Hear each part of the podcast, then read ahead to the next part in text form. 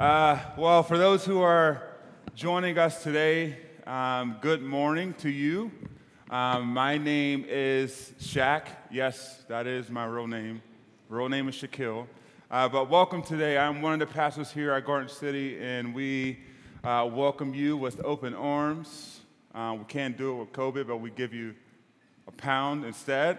Uh, but yes, this week sermon we close our series in Exodus.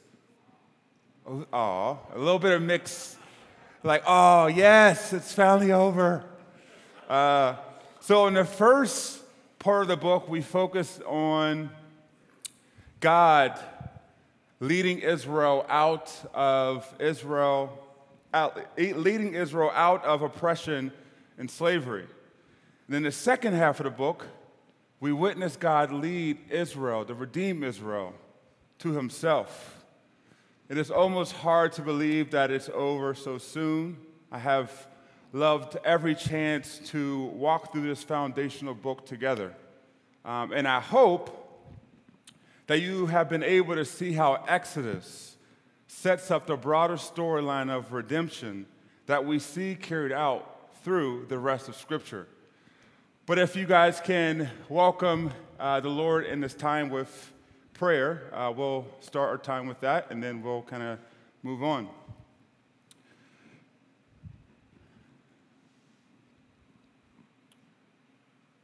God, this week we have seen your work and your power through the weather. One day it's raining, one day it's 70 degrees, and today it's cold with snow. Lord, in the same manner, would you show us your power through your word? Would you open up our hearts to receive and chew, digest your scripture? Lord, would you speak through me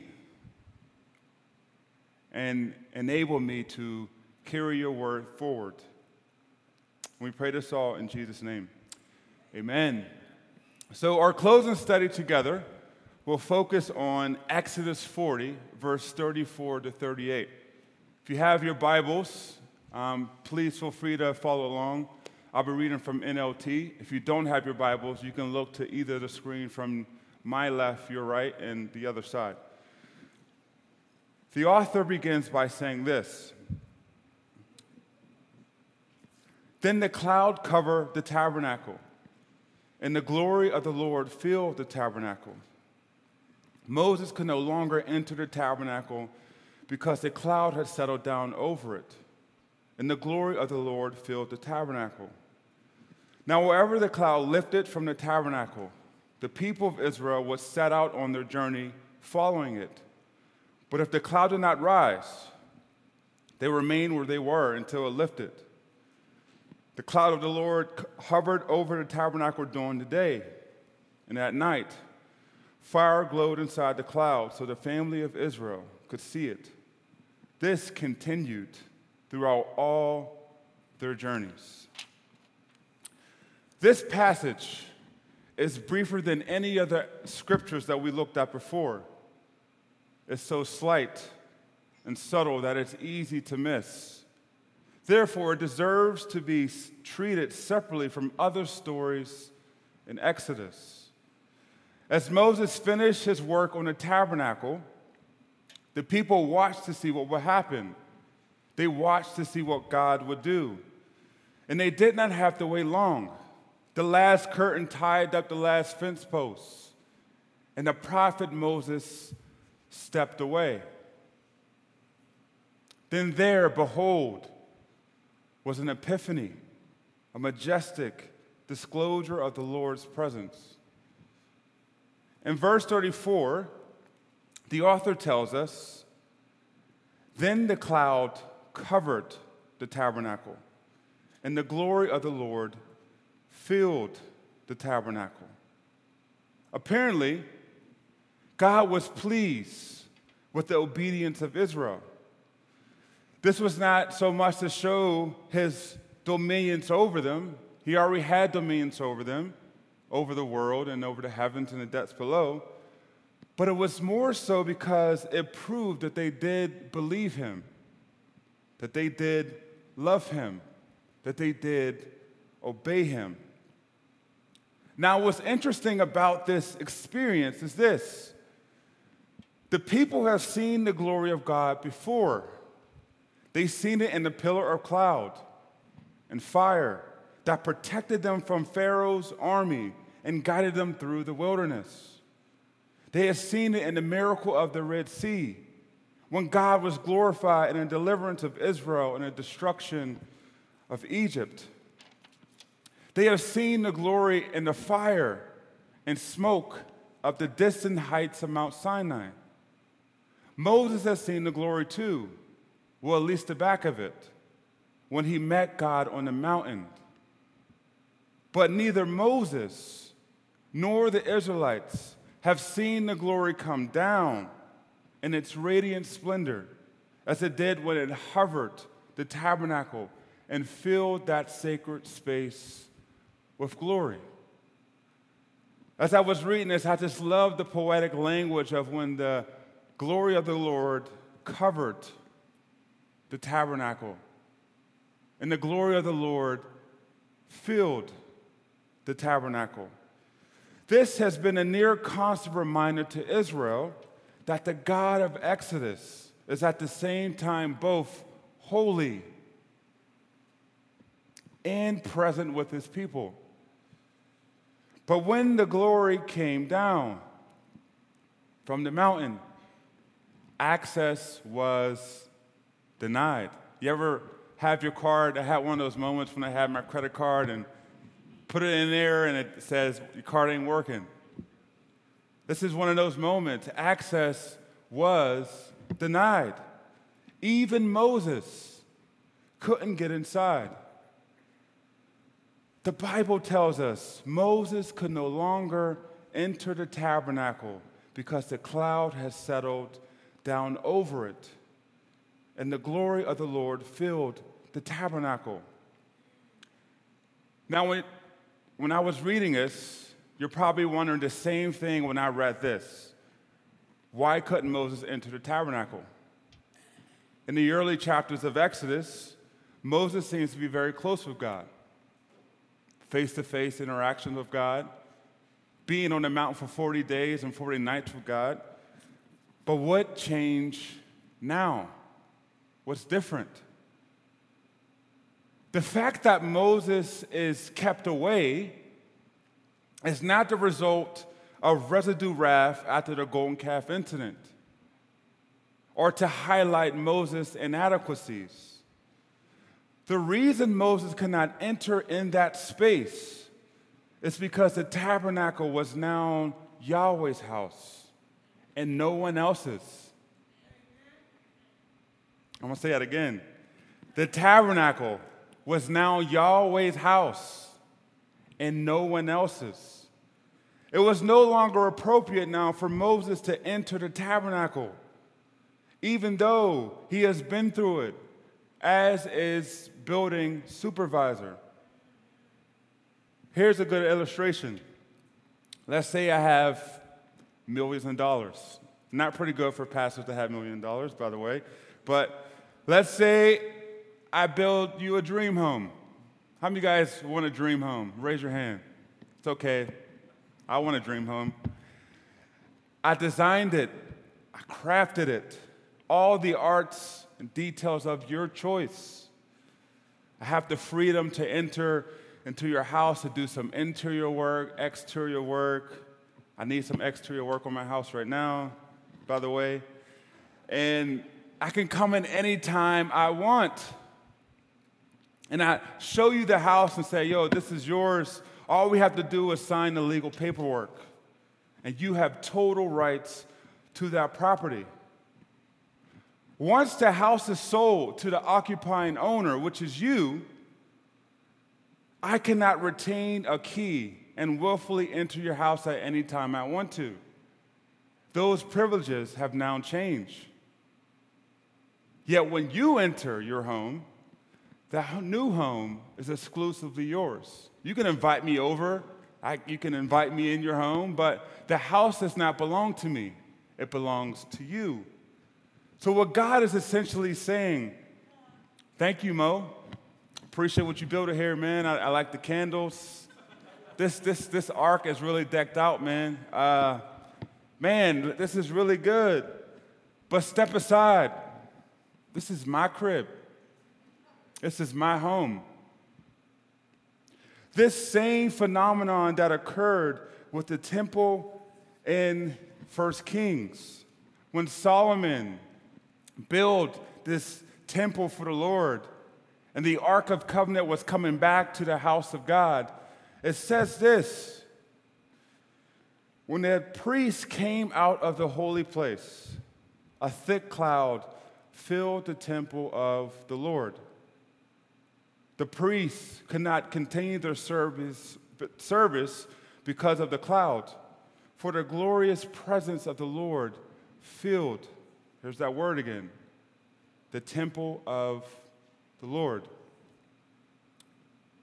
Too often, I'm gonna get real right here. Hopefully, you respond to some conviction. Too often, we come into God's home thinking and believing it belongs to us. Right? This pendulum of self centeredness can swing from one side to the other.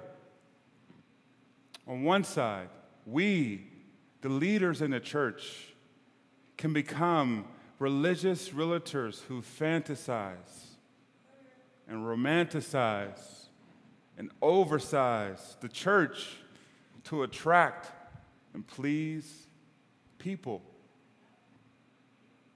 What we are doing is essentially selling and marketing Jesus as a brand.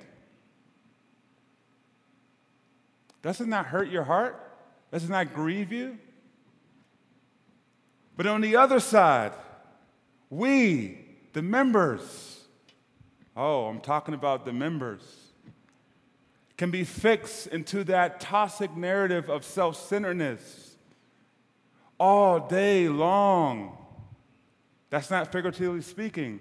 All day long, we make complaints about the style of music, the pastor's message, the quantity and quality of children and youth activities, parking, the taste of the coffee. We laughing, but we do it. We wear masks or not wear masks. And at times, at times, not all the time, at times, those complaints are legitimate. Don't get me wrong. I make complaints all the time. But the house does not belong to you. The house does not belong to me. In God's good grace and God's good love, He invites you into His home he welcomes you into his home, but the home does not belong to you. Are you convicted? Shake your head. Oh, well, maybe I am. When I was writing this, I'm like, dang, this is really good. Again, Satan doesn't want, Satan doesn't say, worship me. Rather, Satan says, worship yourself. If we are not careful,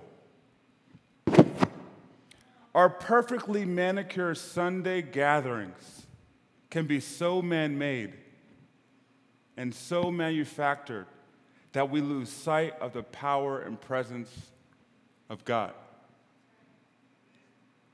We lose sight of who house it is. You know what the crazy point is?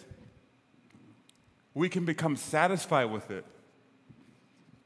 That's the scary part. We know it's an issue, but we become satisfied with it. There is this safety in our fleshly confidence to create something. And for people, that's enough. Long as we play it safe and use our human wisdom and eloquence and use our gifting of singing and all the things that we can do. Long as I'm happy and you're happy, then that's enough. See, without the glory, it is just a fancy tent.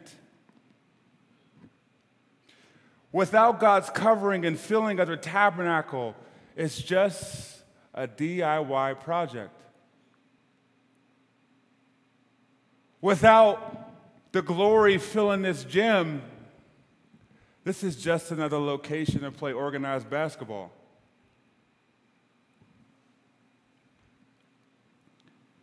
So God can use the same language to you and I, Big Church and Garden City. Thank you, Dennis, for building this church. I, I appreciate you, Dennis. You, you, you made this lampstand for me over here. This is really great. Thank you, thank you, Kenny.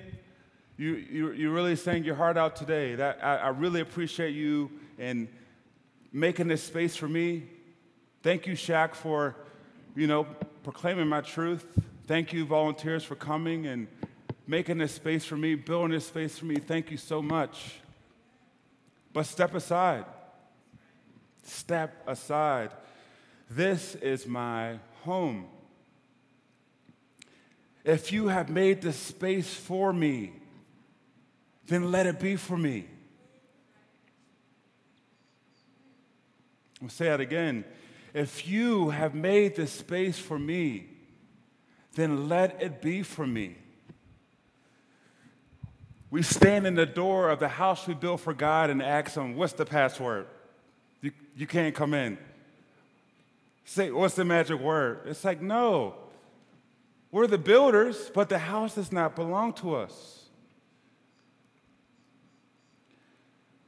In Exodus 40, verse 36 to 38, prepares us for what will become a dominant element in the book of Numbers and Deuteronomy in a relentless push towards the land of Canaan. The author says, Now when the cloud lifted from the tabernacle, the people of Israel was set out on their journey, following it. But, when, but if the cloud did not rise, they remained where they were until it lifted. The cloud of the land, the, the, the cloud of the Lord hovered over the tabernacle during the day, and at night Fire glowed inside the cloud so the whole family of Israel could see it. This continued throughout all their journeys. The purpose of the closing verses in Exodus is to explain this how this will happen. When God moves, the people move. When He says, so do they. This is the beautiful evidence that God did answer Moses' prayer. In Exodus 33, verse 14, it says this The Lord says this I will personally go with you, Moses, and I will give you rest. Everything will be fine for you. When I was reading that, I kind of felt this feeling that if someone needs to hear that today, instead of saying, Moses, place your name in there, I will go with you and I will give you rest and everything will be fine for you. Doesn't that just wash all the anxieties away from us when we hear that from the Lord? See, God's presence was with Israel despite the golden calf tragedy. And I just love verse 38. The cloud of the Lord hovered over the tabernacle during the day. And at night, fire glowed inside the cloud so that the whole family of Israel could see it. Not only so they can see it, but this continued throughout all their journeys. Now, this book of Exodus, what starts off as a story of misery and oppression, the people of God in misery and oppression ends on this glorious note. Israel is assured that night and day that the God of the universe is hovering around her to protect her, to guide her, to defend her, to aid her, and to control her future. That is good. I want to take a moment for that, to let that sink in. That the God of the universe hovered over them to protect her, to guide her, to defend her, to aid her, and to control her future. That's a good word, man. The fulfillment of this beautiful promise can be found in Exodus 29, verse 45, when the Lord says this Then I will be and live among the people of Israel and be their God. And they will know that I am the Lord their God. I am the one who brought them out of the land of Egypt so that I could live among them. I am the Lord their God. Oh, it is so good when the Lord lived among us. So good. So the theology of the presence of God has become the fact of his presence. It was no longer this intellectual thing, but it was real. It was a fact. It was close. It was near. They saw it and it followed them throughout all their journey. Friends, this is the truth of our stories that God leads us out of slavery and oppression and to Himself. Are you guys not redeemed? Very quiet today. I see why Kenny was getting y'all all hype. I don't know if it's the snow. I don't know if it's cold out. I don't know what it is. Like if I'm if I know this good truth about being redeemed, my whole life will look different. So, what do the closing verses of Exodus have to say to us? And I'm going to get really honest. I hope that you can be honest with me. For many of us, this story may feel fictional and distant because our current realities have been severely damaged by trauma, shame, misery, anxiety, fear, pain, and even unacknowledged pain. Collapse Collapsing our imaginations to see and know what God has for us and blinding us to the possibilities that beauty can ever emerge from our ashes. For you, for some of you, this hope and this closing verses may be warped. It limps and creaks at the foundation. Maybe you're too exhausted to hope again or suspicious of it because it calls something out of you. If the memories of your trauma or current situation is resting a little heavier on you today, you are not alone. I don't know why I'm feeling emotional right now, but you are not alone. You are still here. So if it's feeling of on you today, it is okay. In the world that doesn't always see you, you are not hidden from Him. In the world does not always see you, you are not hidden from Him. Some of you are in a season of spiritual drought. where everything that you have learned and known about, this, about the faith is now associated with pain. You try to depend on your spiritual disciplines and your rhythms, but it's just not the same anymore. It now has become a struggle. It now has become monotonous, boring.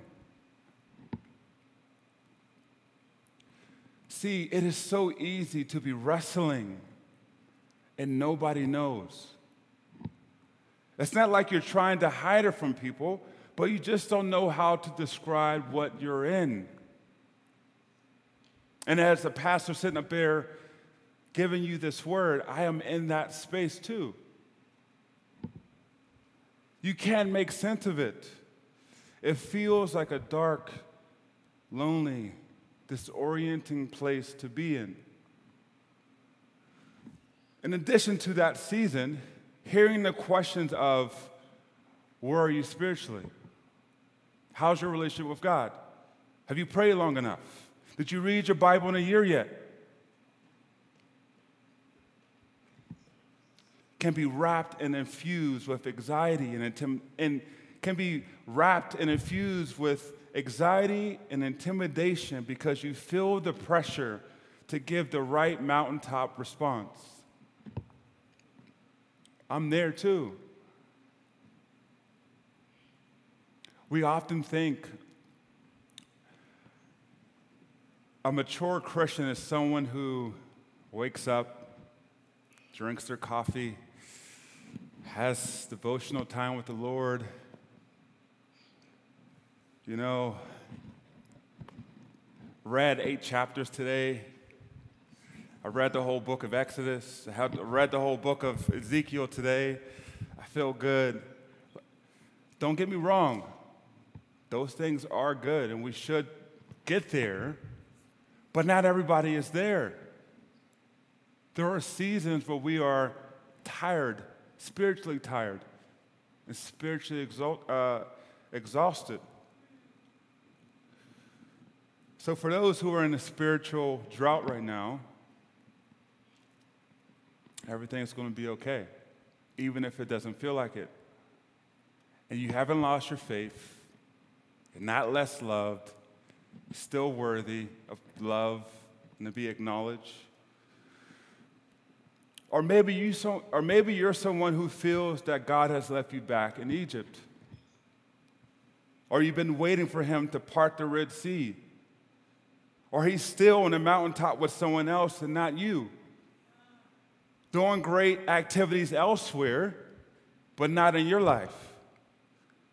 You feel like God is hiding, ignoring you, silent, retreating, and pretending to be one thing while being another.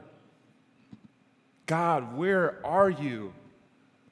I want those experiences when I first met you, but right now it feels like you are vacationing somewhere else.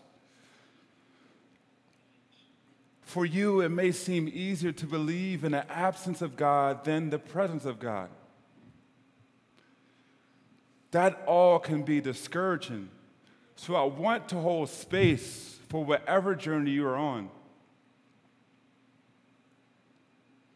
See, our lives may still feel like we're in bondage and that God is not near. But my friend, you are redeemed. You belong to the story of freedom.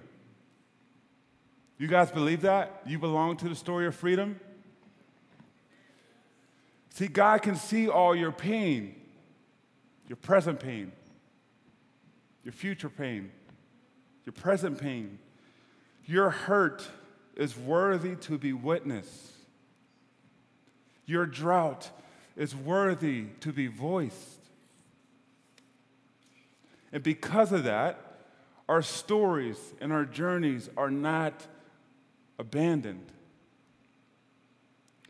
Hope still tells the truth.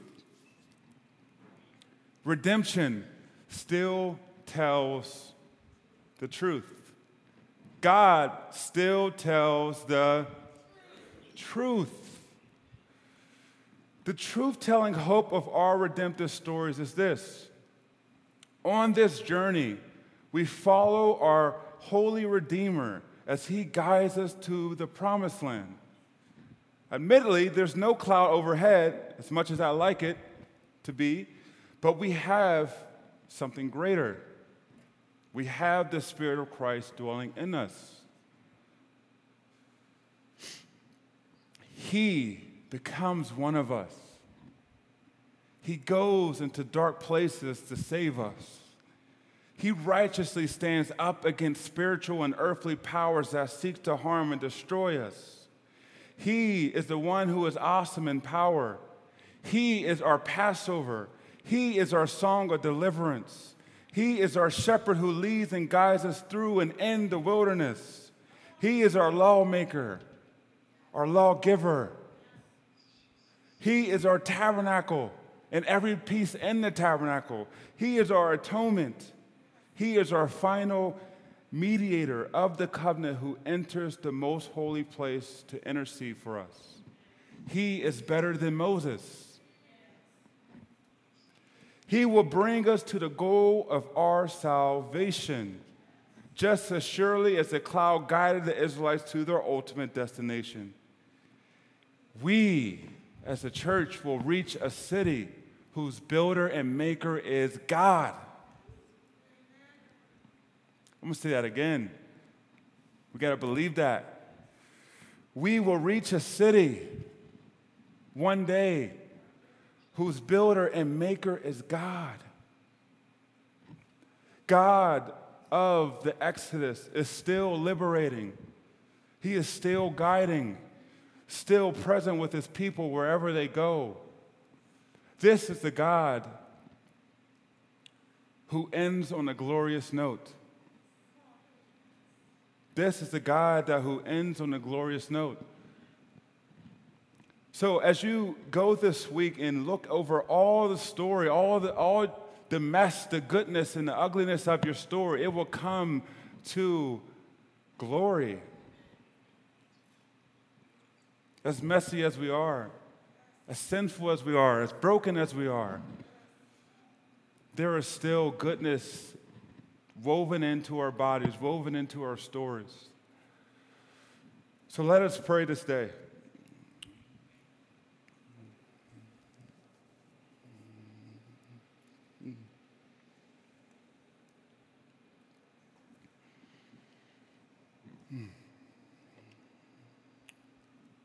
God, it is very easy to pick up our things and go with the next thing.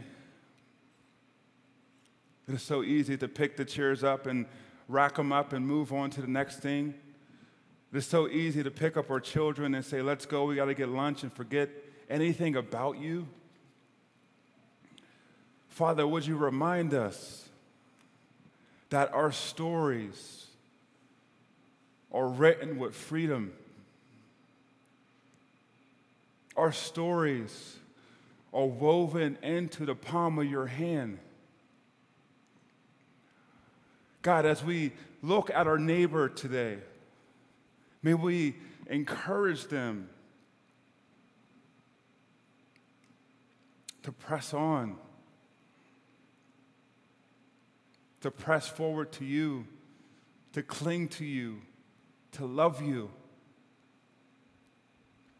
to have faith, to have questions, to have doubts, all the above, Lord, you are strong enough to take all of it.